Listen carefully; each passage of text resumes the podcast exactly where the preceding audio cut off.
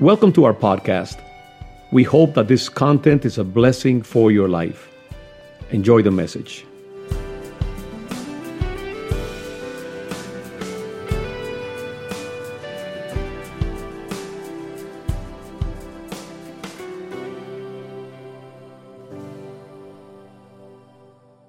This will be the third, I believe, um, message that we're going to do around Ephesians chapter 4. And I tell you, I've preached about Ephesians throughout my entire ministry, and, and uh, Ephesians 4 has been there in several occasions, but um, I've never understood this passage as uh, clearly and as in detail as I've uh, been doing now, as I explore it very specifically. And it's so timely. It's like we, we are flowing in, you know, in a very prophetic time as to, uh, as to each piece of this uh, passage that we, uh, this chapter 4 that we are exploring. So remember that we have talked about, um, in, in the first sermon, we, we spoke about the virtues for a time of conflict. We talked about the need for humility and for meekness, for patience. Uh, last uh, Sunday, I believe that we spoke about, uh, we isolated agape love and uh, what that means and, and the, the need to our unity to be based on love because that's what it's all about i mean it's not about works it's not even about um, uh, orthodoxy because orthodoxy that is um, you know adhering to the word of god without having the life of love in it without having the, the lubricant that love provides is just sterile it's dry it's conflictive it's inhuman it certainly is not divine uh, orthodoxy needs to be enlivened by love. And uh, unity is so important because without the unity of the church, um, we have nothing really. The unity of the church is so important. And you know, that passage spoke about the unity in, in uh, being one body, one spirit, having one spirit, and have, having been called to just one hope, and having one Lord, one faith, one baptism and one God and Father of all, just uh, holding us together. Sublime words. You know, what a beautiful, sublime understanding of uh, the unity of the church is provided in those verses. But now, the Apostle Paul, as he always will do, he will go deeper. He will go into more detail. Just as he did even before starting the exploration of uh, unity and love and, and all those other virtues that we um, explored, because in the previous three chapters, he, he has a, you know, he goes into the grand design of the church. He really gets uh, theological on us, as he sometimes does, like in Hebrews or in, if he wrote Hebrews or, or Romans um, or Colossians, you know, he, he's exploring the big picture of the church and exploring it in like terms that only he can do it. But he then goes from that, you know, 30, 50,000 feet. I mean, he's out in outer space looking at the, the whole church and its destiny and its past and its origins uh, from space. Then he goes in, in, you know, in that part of chapter 4, he's like he, he goes under the atmosphere, but it's still high above. You know, he's 30,000 feet, 25,000 feet, looking at the, you know, a big picture, but still not as, as uh, detailed and as granular, to use that word, as he's going to get in this passage now. So in chapter, in verse uh, 1 through, I would say, verse uh, 6, he is uh, exploring again the church now in its cohabitation as we live together, as we move together in the life of the church, the quotidian, the daily, practical life of the church. But then he goes even deeper now and in more detail into a next stage. So um, in verse 7, he says, But, notice that but, but to each one of us grace has been given as Christ apportioned it. That's a, that's a significant word. And I'm going to skip that other, um, go, get down to verse 10. I'm going to skip those two verses. They're complicated and, and they don't really, they, I think they would divert us in explaining them from our purpose. Verse 10 says, Now he who descended, meaning Christ, he came down to earth in his incarnation is the very one who ascended higher. You know that you remember that the Bible says that God lifted him up and gave him a name above every other name. You know, so he says he is the one who ascended higher than all the heavens in order to fill the whole universe. And that's an important, it's a glorious uh, vision of Jesus. Jesus triumphant, Jesus ascended, Jesus filling the entire universe. Isn't he God after all? He's very God. God, how does say, God of very God, or something like that in one of the uh, confessions of the church. He, he is like absolutely God, no question about it. And he fills the entire universe in his um, ascent, in his uh, glorification. Um, and then uh, he goes on in verse 11. So Christ himself gave the apostles, the prophets, the evangelists, the pastors, and the teachers to equip his people for works of service, so that the body of Christ may be built up. Now, notice as I read all these images of building, of construction, of, um, you know, robust work and investment. This is not a, a wimpy understanding of the church. This is a church that is being built up like this building, you know, all the pieces being put together very deliberately. So, uh, to equip his people so that the body of Christ may be built up until we all reach unity, reach unity in the faith and in the knowledge of the Son of God and become mature, attaining to the whole measure of the fullness of Christ. These are redundant images. Uh, mature, attaining to the whole measure of the fullness. I mean, if you have the whole measure, that's that would be enough. But he says, no, the whole measure of the fullness of Christ. When, when, when the Apostle Paul wants to be clear, he just becomes um, redundant, just to emphasize uh, the importance of what he's saying. And this is the consequence of that building up of the Holy Spirit in that robust, virile sort of way. Then we will no longer be infants tossed back and forth by the waves and blown here and there by every wind of teaching.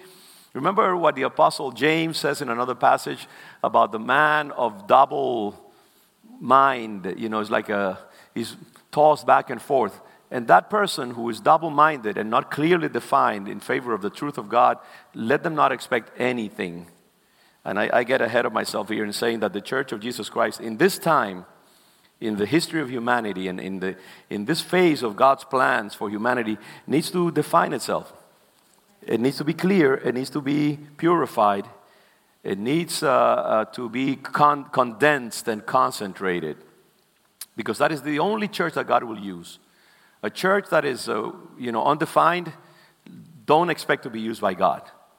And this time in human history requires a very defined, robust, warlike church, and it needs that kind of unity. But look at the unity that he's speaking about. So, you know, infants tossed back and forth by waves and blown here and there by every wind of teaching and by the cunning and craftiness of people in their deceitful scheming. Instead of that church that, you know, is kind, it catches any virus like a child, like somebody who has low defenses, they'll catch anything.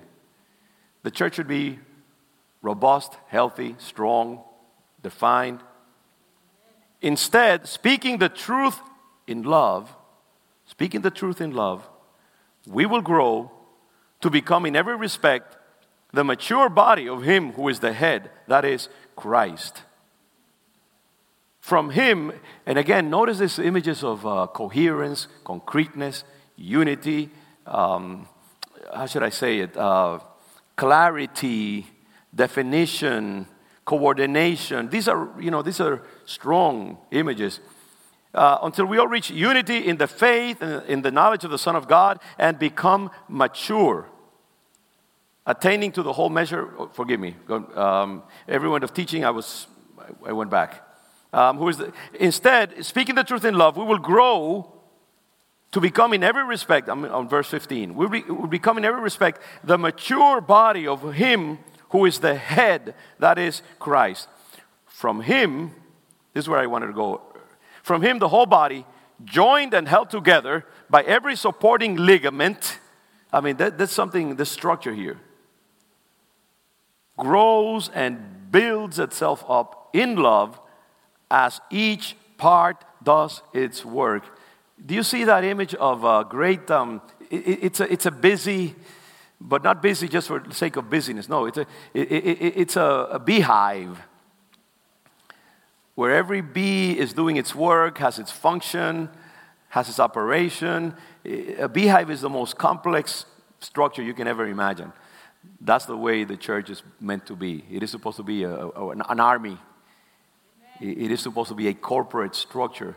I mean, if nothing else from this passage and from my sermon, I want you to leave here impregnated by this, uh, by this uh, I'm going to say, I'm going to say the word masculine. Forgive me, ladies. I think there are many women who are much more masculine than most men that I know, by the way. But uh, yeah, I got to use that word. Uh, you know, it is a masculine understanding of the church.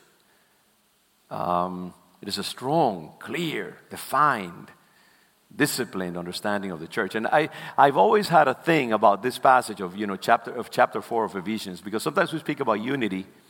And, you know, nowadays everybody speaks about unity. But, uh, man, unity is something very, very specific, very structural, very functional. And that is the unity that God wants for His church. Um, when, when the Apostle Paul says, but, in verse 7, to each one of us, you know, he's, he's gone from one passage about unity, as we said, and so on. And this, but you know what? Uh, this got to be, we have to be a little more um, disciplined than that. Uh, it suggests that there is a connection between what has preceded, uh, but that there's also going, we're also going beyond it to new considerations. There is still this element of unity, but now we are told what unity is for and how unity should look like, what it should look like. We're also told about what keeps it, what maintains it. What are the concrete elements that keep unity where it's supposed to be and that give it its specific uh, nature? So, this passage calls for functional unity. Functional unity. Unity that leads to something Unity that, that uh, is uh, animated by clear vision and by clear parameters. This is all over this, uh, this passage. The unity of the body that Paul speaks about is not sentimental, okay? It is a robust unity. It has consequences and obligations. It is a unity founded on truth. That's why I rebel many times when I you know, when I hear Christians these days uh, speaking about unity as if it means, well, you know, take away anything that uh, would tend to make people uncomfortable, and let's have unity, kumbaya unity. We should call it that. You know, it's just like uh, let's avoid anything that uh, is, uh, makes us uncomfortable or that um, clarifies the differences, and let's find that vanilla unity, that common denominator. Some people say, "Oh, just give me Jesus," and uh, they don't understand what that means. Who is Jesus? Jesus is a very robust, a very concrete being. So, you know, notice that this unity is a very functional unity. It is not sentimental, it has consequences, has obligations, founded on truth. The unity that we have uh, today in many places is a unity built on willful ignorance and suppression of the truth of the word of Scripture. And unity needs to be based on sound doctrine. We will continue with that later on. It needs to be based on clarity. Remember my message, and if you want, go back to that because I hope you'll see that my messages have, you know, they, they're, they're, they're deliberate. I spoke recently about crisis, definition, separation. We are in a critical time in the history of humanity and in the development of the church and, and we need a, an attitude that will be up to what God is up to in our time. And there has to be definition, there has to be clarity. Doctrine is important, doctrine matters. And I am more convinced of this than ever. Unity here is seen as a complex, purposeful phenomenon. It is not mushy or amorphous, you know, like a big blob of goodness and happiness and, you know, mushy friendliness. It is not spineless. Unity here is dynamic and it is tense. It has conflicting elements. It has love, but then it has truth and doctrine. And there's always that tension within the church between love and holiness, between discipline and um, tolerance for each other. And we got to live in that tension. This is what he so well uh, unfolds here. And that unity presupposes that we will see a couple of things here. Number one, a diversity of gifts. You know, he says, and he gave these gifts to his people. And you know, uh, uh, these gifts here, they appear in other ways in other places in the Bible. But in this case, the gifts that God gives, among other things, is apostles, prophets, pastors, teachers, and evangelists. These are sort of condensations of the gifting of God, if you will, in specific functions, in specific offices apostles, teachers, prophets, and so on for a particular purpose. So that unity, uh, or rather that, that richness of God's work and his unity is given, and the gifts are given for a, a, a diversity of functions.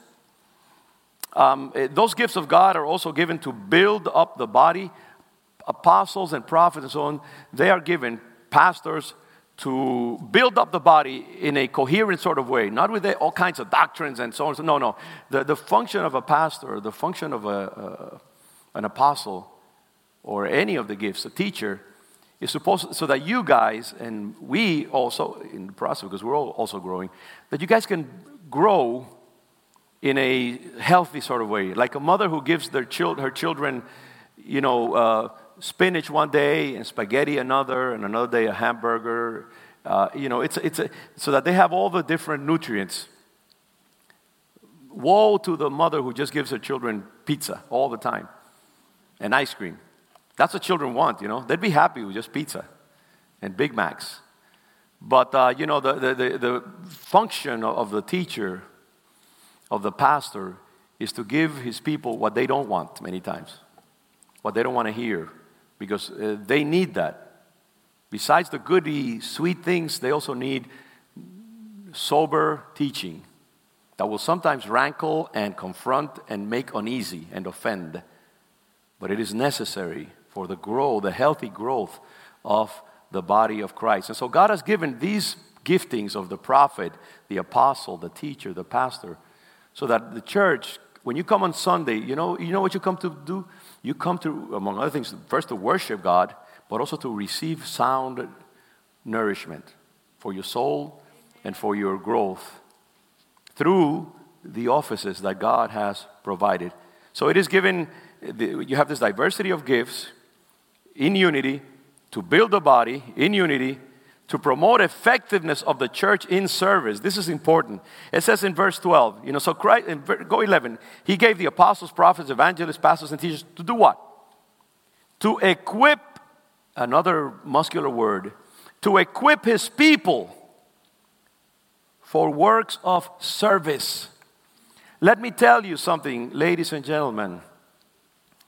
You are being trained, you are being taught and you come to church for one thing and one thing alone to be equipped for the works of service, to become useful to the kingdom of God, to produce on behalf of the Master. I could give you, look, some, sometime go back to, I think it's Luke uh, 8 or 12. I'm not going to read it now, but I want to give you the right, you know, about this. In one passage, Jesus says to the church in that passage, Occupy until I come.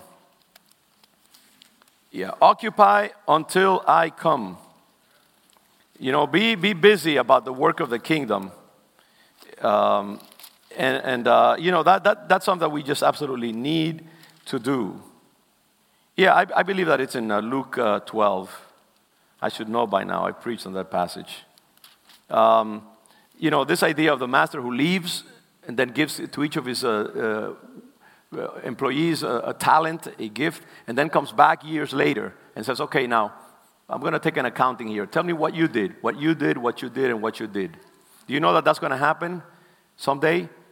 God is going to ask you, what did you do with the gifts that I gave you? What did you do with the teaching that you received? What did you do with all that Bible that you read? Did you use it for my kingdom? Did you advance the interests of my kingdom?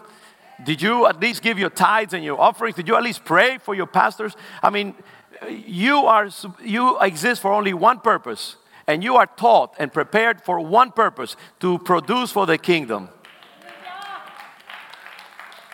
There is no tolerance in the gospel for wimpy Christianity, for consumer mentality. I just come, gimme, gimme, gimme. No, you are, you are taught to produce. You are blessed to produce. You are gifted to produce. And if you're not producing, you should be restless and you should be very uncomfortable, asking yourself, Lord, what do you want me to do? Ask the Lord. Pray. Pray that God will illuminate you so that you can find your place in the kingdom, so you can find your gift in the kingdom. Ask the Holy Spirit.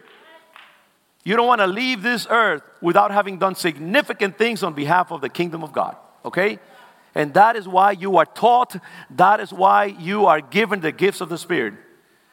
It's not to just, you know, roam around saying, hey, look how strong I am, look how beautiful I am. No, you're not a wine taster coming to church to sort of taste the, the, the latest sermon and to see whether you like it or not.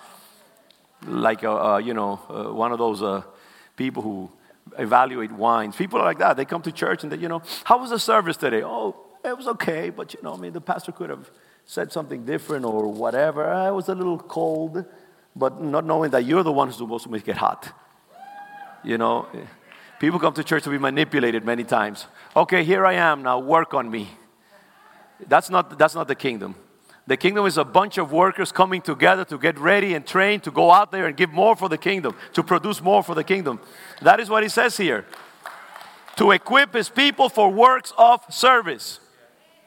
That is the purpose of the gifts. It presupposes effectiveness. And it also presupposes theological unity. Theological unity. That is something that we're not used to understanding. You know, more and more we, we, have to, uh, we have to become mature. You know, it says, until we all reach unity in the faith and in the knowledge of the Son of God. You know, um, we have to, it, it, the church is divided today. Let me tell you, we have no, we don't have unity in the faith and in doctrine. The church is an amalgamation of uh, different opinions and beliefs, and everybody wants to go their own way. Imagine an army where when the sergeant or the, the, the lieutenant or the says, you know, hey, we got to take that hill, and we're going to do it this way. And the soldier starts, well, you know, I don't know. I, I think that this way is better. And you know what? I, I got to go and finish uh, the magazine that I was reading before I go there. No, I mean, there has to be a clarity of teaching unity belief. And uh, the church is not, uh, you know, just a, uh, a cocktail party where we're supposed to be comfortable and happy. It is, it is, a, it is a robust place of discipline and of clarity and of subjugation to the, the, the dominance of the Spirit of God and the Word. That is what we are supposed to be and do. so it presupposes theological unity. And remember that passage where it says, um, so that we will no longer be infants, tossed back and forth by the waves and blown here and there by every wind of teaching and by the cunning and craftiness of people in their deceitful scheming. There are many people in our time in the church that are tossed back and forth by every virus that enters the, the economy of the church. Uh, you know, I, don't get me started on that. I want to behave well this morning. Um, but, uh, you know, there, there needs to be uh, a, a, a resistance inside of us to, you know, these days, I mean, all this, how easily the church is divided how easily the church gets catches the latest flu, the latest cold that's happening in society. How easily we are corrupted in our understandings of uh, what is justice and, and what is, uh, you know, proceeding in the, in the, the design of God sexually, for example, and gender-wise, or, um, you know, in, in, in doctrines that concern the church in other ways as well. How can there be in, in a Christian church different understandings about, about uh, abortion, for example? How can we tolerate, you know, forgive me again, you know, here, I, I hope I'm, I'm not offending. I didn't want to go there, but, uh, You know, I mean, it, it, that is doctrine, by the way. Doctrine is not just the ethereal, I believe in Jesus Christ, Son of God, born of a virgin, died on the cross, was raised on the third day. That's one dimension, but you, you will see later on what I'm talking about. Unfortunately, I can't say everything in one sermon. But next sermon, come back and tune in if you still love me, and you will, you will see the consequences of uh, true good doctrine. they're very concrete, they're very special, they're very behavioral. They hit the ground solid. And uh, the church, we, we need unity, brothers and sisters. We need unity, doctrinal, faith based unity, in order to do the work of the kingdom. This moment in human history and in the workings out of the plan of God require a church that is muscular and unified and clear on its purposes and solidly based on biblical doctrine because that only that church will accomplish the things that God wants to do in this moment in human history. It is a church that, that works in concert, that proceeds like a, like a phalanx of the Roman army, all together. Our shields put together so that we can resist when the enemy comes. We're together, we're strong. If there's not that unity, we're going to be dispersed. We are already dispersed to a certain degree. And this is what he's speaking about. It's for the work of the kingdom. It requires resistance to error and heresy. And so, what you, what you see in all these things, uh, you know, the, it, it, unity requires diligence. This is why Paul earlier said, make every effort. He used the, the, the Greek term spodatho, spodatho. Make every effort. You know, it, it means uh, work quickly, urgently, deliberately, with great expense of energy to, to make that unity that God wants to achieve possible. True unity is not easy to achieve. At least not this unity, this muscular unity that the Bible speaks about. It is hard work. It requires intentionality, striving, and planning. True unity of the Bible requires previous reflection and lots of visioning, spending time visioning. It has to be programmed into our ministries and lives. And you know what? Unity, listen to this, may even involve ironically, a certain level of preliminary conflict. You know, how, can, how, is, how is that possible? Unity may require a, a previous element of conflict, at least in, in the beginning, before it is achieved. It may require purification. Go back to that sermon about uh, crisis and uh, definition. It may require purification and even some division and separation, as I suggested earlier. I've, I've often spoken about the fact that our church, many years ago, when we were in Cambridgeport, we were living a very nice uh, life with a, with a building that we didn't need to, we, we, had, we had inherited for free, beautiful neighborhood, very little expenses. Um, and, uh, you know, then the Lord uh, visited my life with a, with a fresh baptism of the Holy Spirit. And I started speaking to the church about the, our need to get deeper into the gifts of the Spirit, into a Pentecostal life, uh, to live a Pentecostal life as, as, as, that congregation. Well, you know, that set off a, a, a whole explosion of disunity in the church. There were people who just did not want to go there. They were very traditional Baptists. They were Baptists before they were Christians. And, uh, you know, they wanted their nice Baptist liturgy. And here comes this pastor disturbing them and introducing all kinds of new elements, different kind of worship, uh, you know, a different kind of understanding of leadership. Um, uh, our service is becoming more spirit filled and more um, uh, you know, the demons manifested and, and all kinds of stuff happened. Longer services, more instruments. There were people there who thought that the piano had been brought down from heaven as the only instrument that the church could use, or the, or the organ. And the drums, these things are of the devil. And so what happened? You know, the church started becoming really tense. And all kind, I won't give you the whole story. And the Lord, you know, I think He, the, he guided me to, to divide the church. And I, and I think we did it in a beautiful, biblical, lovely sort of way. But there needed to be purification. And I'm not saying that I'm going to do that, that I'm doing that. Please don't put words in my mouth. I'm just saying about what happened there. And I'm saying that when the Lord brings the church into a greater level of definition, there will be discomfort, there will be conflict, there will be division. Those people did not want to be uh, disturbed in their synthesis of uh, congregational life. And so I understood that we could not be together because, you know, the church was getting bitter.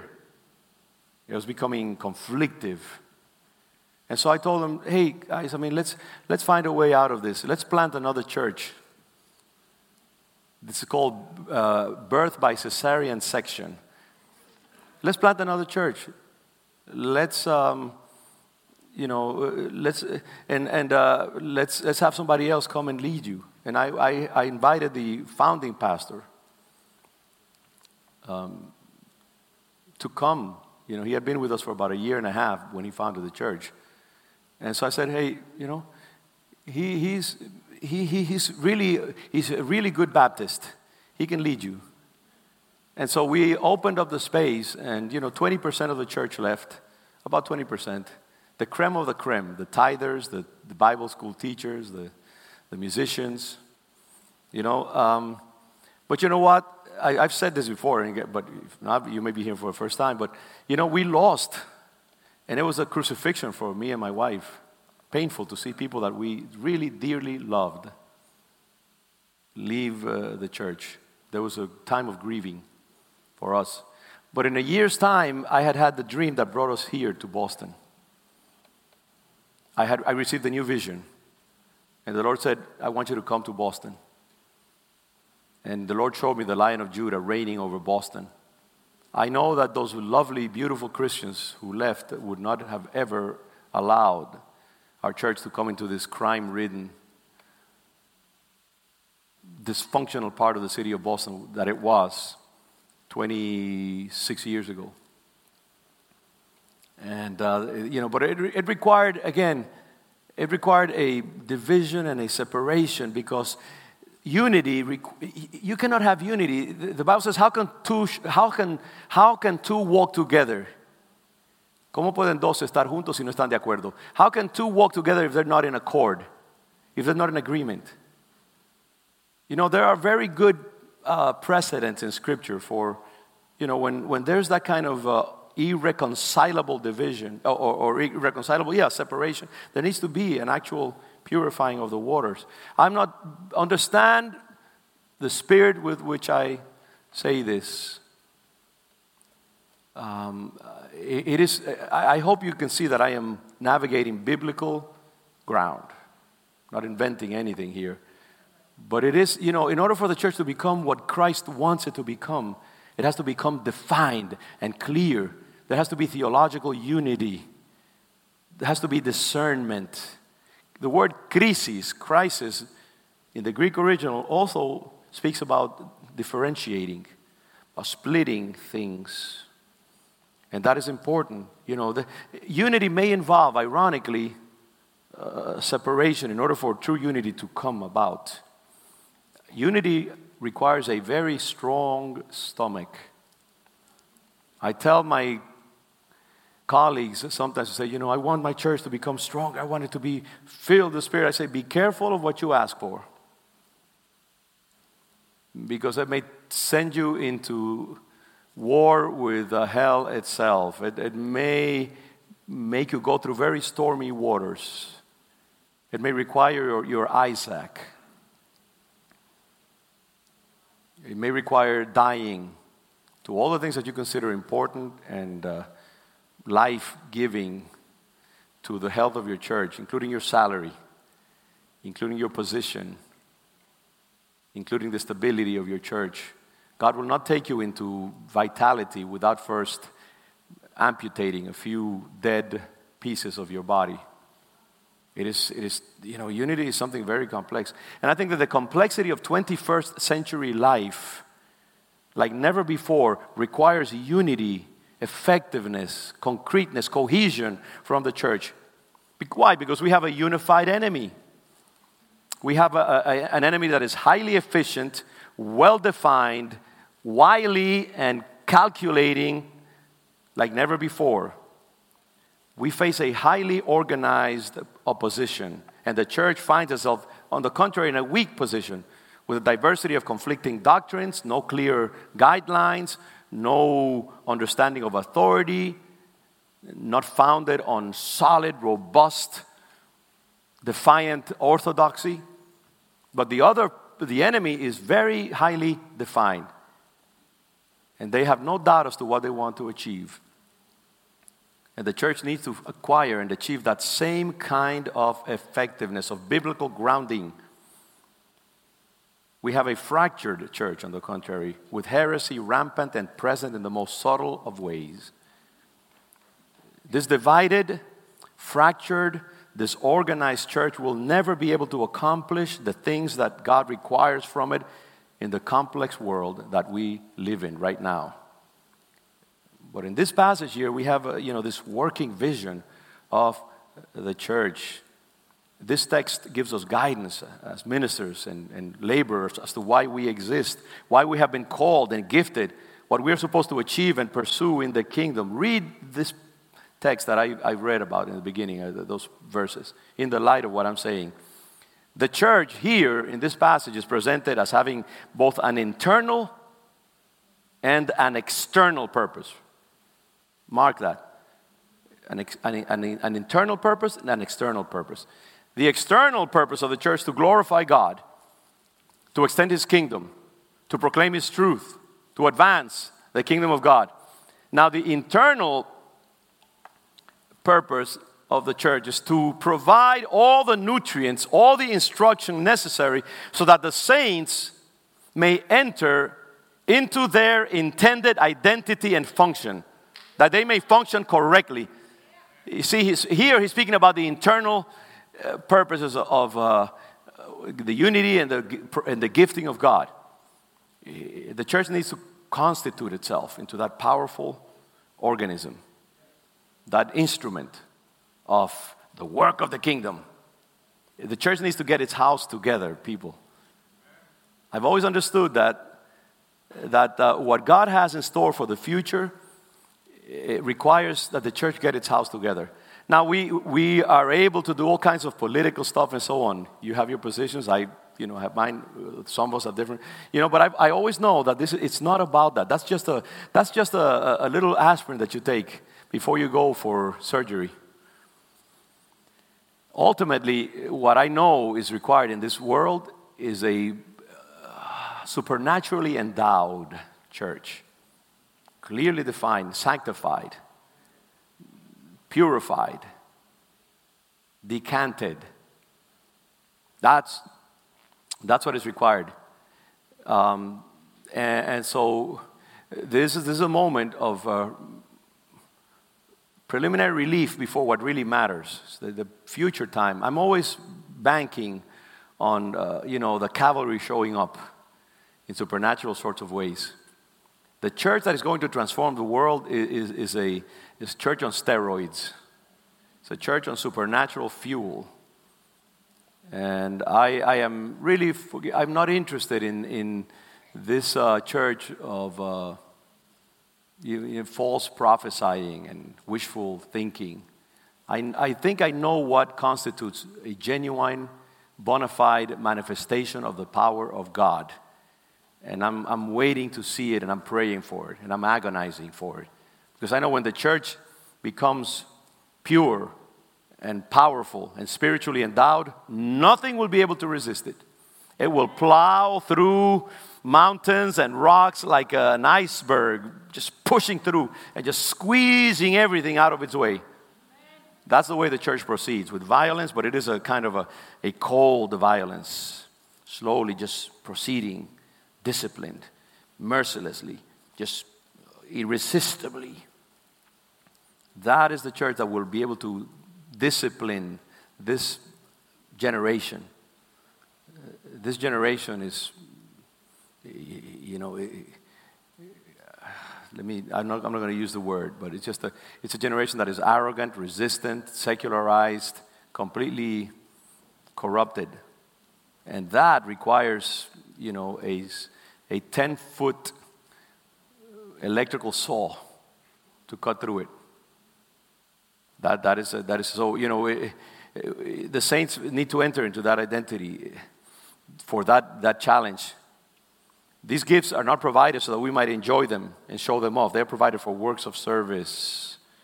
Um, you know, this sovereign, this mag- magnificent sovereign that uh, Paul describes at the beginning, who gives gifts to men, who fills the all, the, the, the pleroma, the entire universe. Um, he distributes so that uh, certain things can be carried out by clearly defined, well disciplined, well indoctrinated people. Let me push through here. I'm almost uh, at the end uh, uh here. There, there, there, are many things here that he gets into. You know, one of the things is about, uh, you know, these different gifts that are, are apportioned. This, this sovereign, he apportions these gifts. So, eh, eh, so notice that word apportion, it means he, he gives in a very deliberate sort of way. Each of you has a gift inside of you, okay? Each of you, this is what he says in the beginning, you know, that God gave uh, to each of us, the grace is given. You know, each of you has something, even if you may not, may not be doing anything right now. You have, you are impregnated. You have a, you have a, you have a, a um, an embryo inside of you. It is the gifting of God. You may not know it. You may not have begun to exercise it. You may be like a pregnant woman that doesn't yet know that she is pregnant, but you are carrying a very specific expression of the life of God in you, a very specific God, gift. And God wants you to find that gift through prayer, through fasting, through biblical instruction, through travailing, and, and, and just say, Lord, I'm going to die if you don't tell me what you want from me. You know, go in there and, and uh, yearn for it. Yearn, desire the best gifts, the Bible says. And let the Lord then bring you into that. Begin taking baby steps of moving and serving the church. Start somewhere. And God will, will slowly develop the gift inside of you. But each one of you has a gift. I don't care if you don't know how to read or write. I don't care how traumatic your past has been and, and how contaminated you may be right now. If you're a believer and you love God and you love His kingdom, He has something for you to do. Now find it. I, I can't tell you. I, I, I can't tell you what it is. Don't come to me and ask me, well, Pastor, you tell me. People come to me and, you know, Pastor, all right, I'm here, I want to work, and you know what? I, I, I you know, even if I wanted to, I can't say to you. I, there's so many things that complicate the life of the church. But you got to find it. And if you really yearn for it, you ask the Lord for it, you live a determined life, He will show you. He will not allow you to squander your life if you really want to be used. Okay? So each of you has a gift. Pat, you have a gift. Bolivar, you have a gift. Blanca, you have a gift. All of you, we all have a gift. What is it, Lord? What is it? What is it? Be restless, and He will find that gift for you. If we are not preparing ourselves, well, I'll go back here. I wrote, I wrote something. Says, it is important that we understand this fact of the gifts. God gives us His grace and saves us so that we might be useful to his kingdom. If we are not preparing ourselves, and if we're not involved in some sort of service to the kingdom of God, then we are useless. We are being unfaithful. We are squandering the gift of God that is in us. Let us remember the words of the Apostle Paul to Timothy I urge you then to fan into flame the gift of God that is in you. It's in there. You are pregnant. Go home and tell yourself, I'm pregnant, and I didn't know it all right? And make sure that that baby grows nicely inside of you and then it issues into this beautiful, muscular Christian that serves the Lord. Right? This is why we exist as believers. This is why the gifts of the Spirit are given to us. It is not to sit in a chair or to live an ambiguous Christian life. We should be full of purpose, meaning, and action on behalf of the kingdom. I'll tell you this the most important part of this sermon is still ahead. I was going to, but I realized that's just too much material, so I'm not going to tire you out. Come next Sunday. Tune in, or maybe, yeah, not next Sunday, but the following Sunday. Um, and I'll continue with this because I, have I've not been able to get to the most, ironically, the most important part of this um, passage. But uh, what are you going to leave with today? You're going to leave today with the call of the Spirit to live a disciplined Christian life, to submit to the Spirit of God, not to um, accustom yourself to the winds of this culture, but to renew and transform yourself through the renewing of your mind, you're being called to adopt a, a, a, a different understanding of the church. Instead of it being a, a social club, it is a place for training and preparation.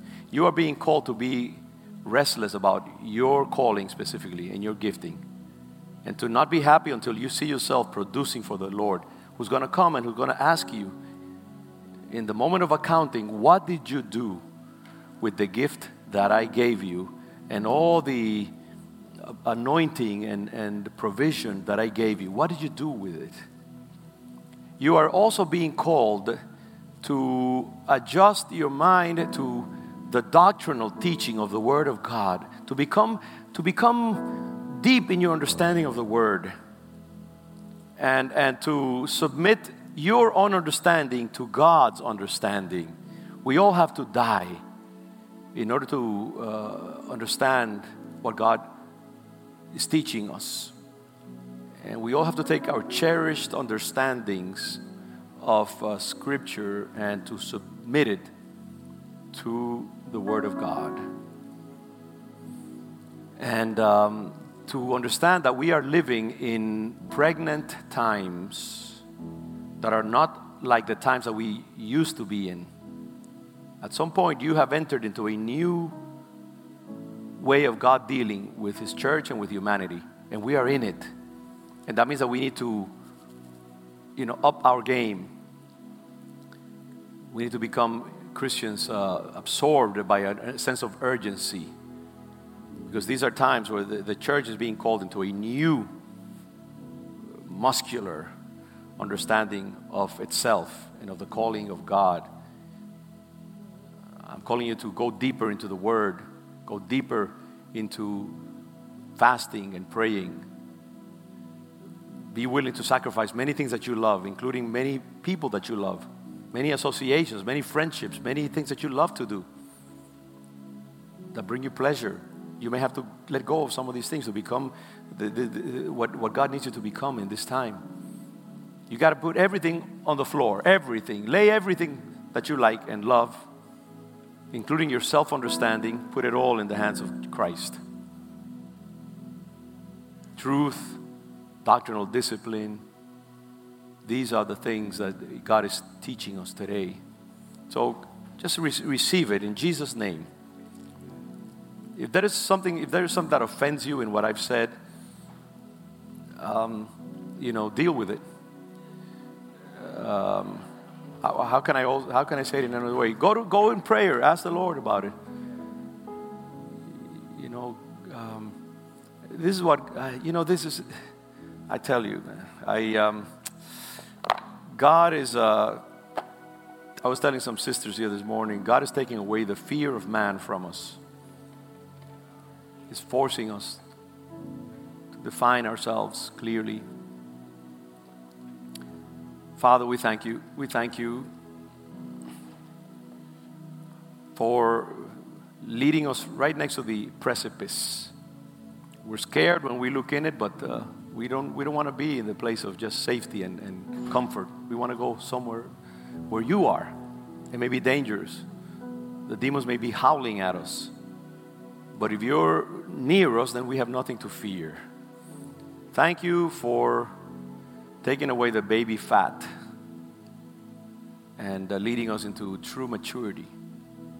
And we welcome this time. We welcome this time, Holy Spirit. We welcome your time. And uh, we pray that we will be up to the task. Thanks for tuning in. You can find more resources like this in our website, leondejuda.org, and in our social networks by searching for Congregación León de Juda.